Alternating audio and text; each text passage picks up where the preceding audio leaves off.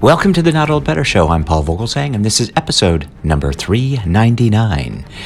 As part of our Movies for Adults interview and review series, I saw the film Current War and want to give you my review and comments about the film. We're listening to some of the music from the film now. Now, historically, this is a thrilling story. Three brilliant visionaries, Thomas Edison, George Westinghouse, and Nikolai Tesla, set off to change the world in a charged battle for the future of electricity in the current war which is an epic story about the cutthroat competition that literally lit up the modern world. Benedict Cumberbatch plays Thomas Edison, the celebrity inventor who's on the verge of bringing electricity to Manhattan with his radical new DC based technology. On the eve of the triumph, his plans are upended by charismatic businessman George Westinghouse who believes he and his partner, the upstart genius Nikolai Tesla, have a superior idea for how to rapidly electrify America with AC based current. As Edison and Westinghouse grapple for who will power the nation, they spark one of the first and greatest corporate feuds in American history, establishing for future titans of industry the need to break all the rules. Of course, this was all going on in the late 1880s and early 1890s.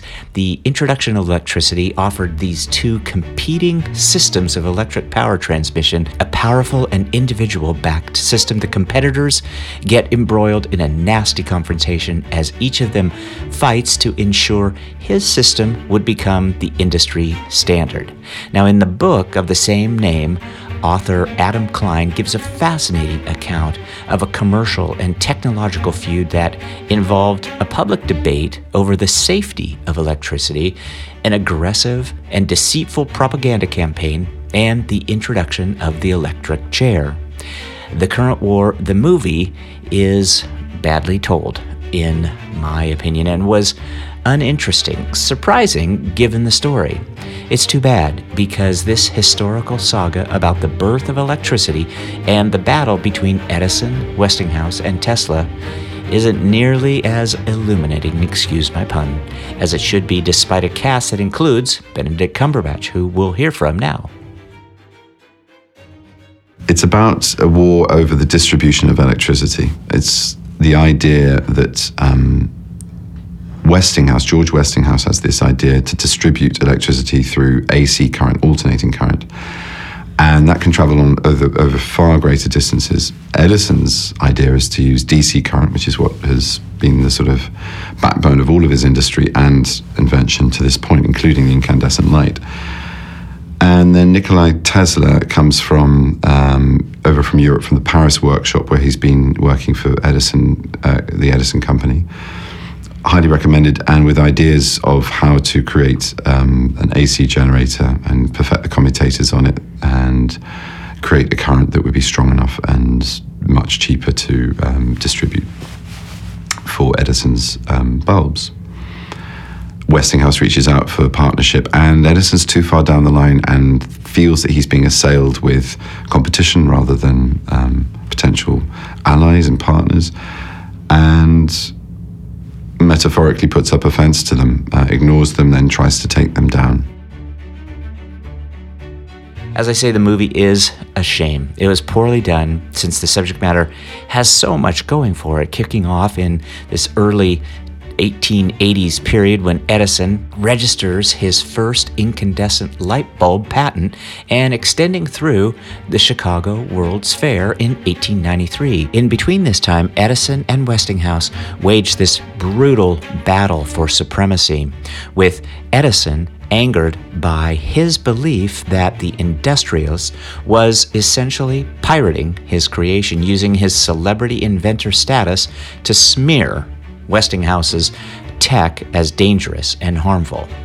Now, unconcerned about money, Edison still needed a lot of it, securing backing from financier J.P. Morgan, while Westinghouse eventually finds his own genius in the visionary Nikolai Tesla, despite the inevitable creative liberties, uh, which is often the case with a Hollywood movie and often the case with books as they're made into movies. I will tell you that capturing Edison and Tesla's creative genius was one of the biggest challenges. And their bare knuckled corporate brawling should be a lot more fun than it is, frankly. Instead, the story, as I say, takes many detours and is almost distracting. But its emphasis is on electricity as a means of execution, which leaves this lingering doubt in our minds about what the real story is. Near the end, Westinghouse and Edison engage in this quiet conversation that provides a taste of what the current war might have been, but it's too late to salvage the film.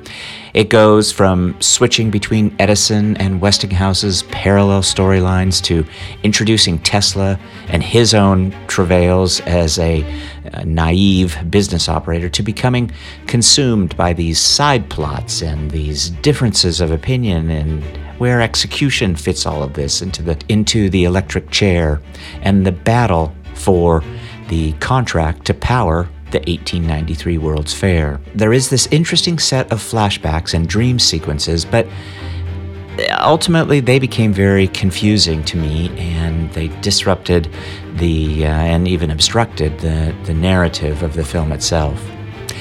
This literal power struggle based on truly interesting historical figures and events has all the drama of a dead fuse. In my opinion, skip the movie and go read the book by Adam Klein. That's my thought. Thanks to EPK TV for the Cumberbatch interview, which wasn't original to me, but appreciated nonetheless. Remember, let's talk about better, the Not Old Better Show. Thanks, everybody.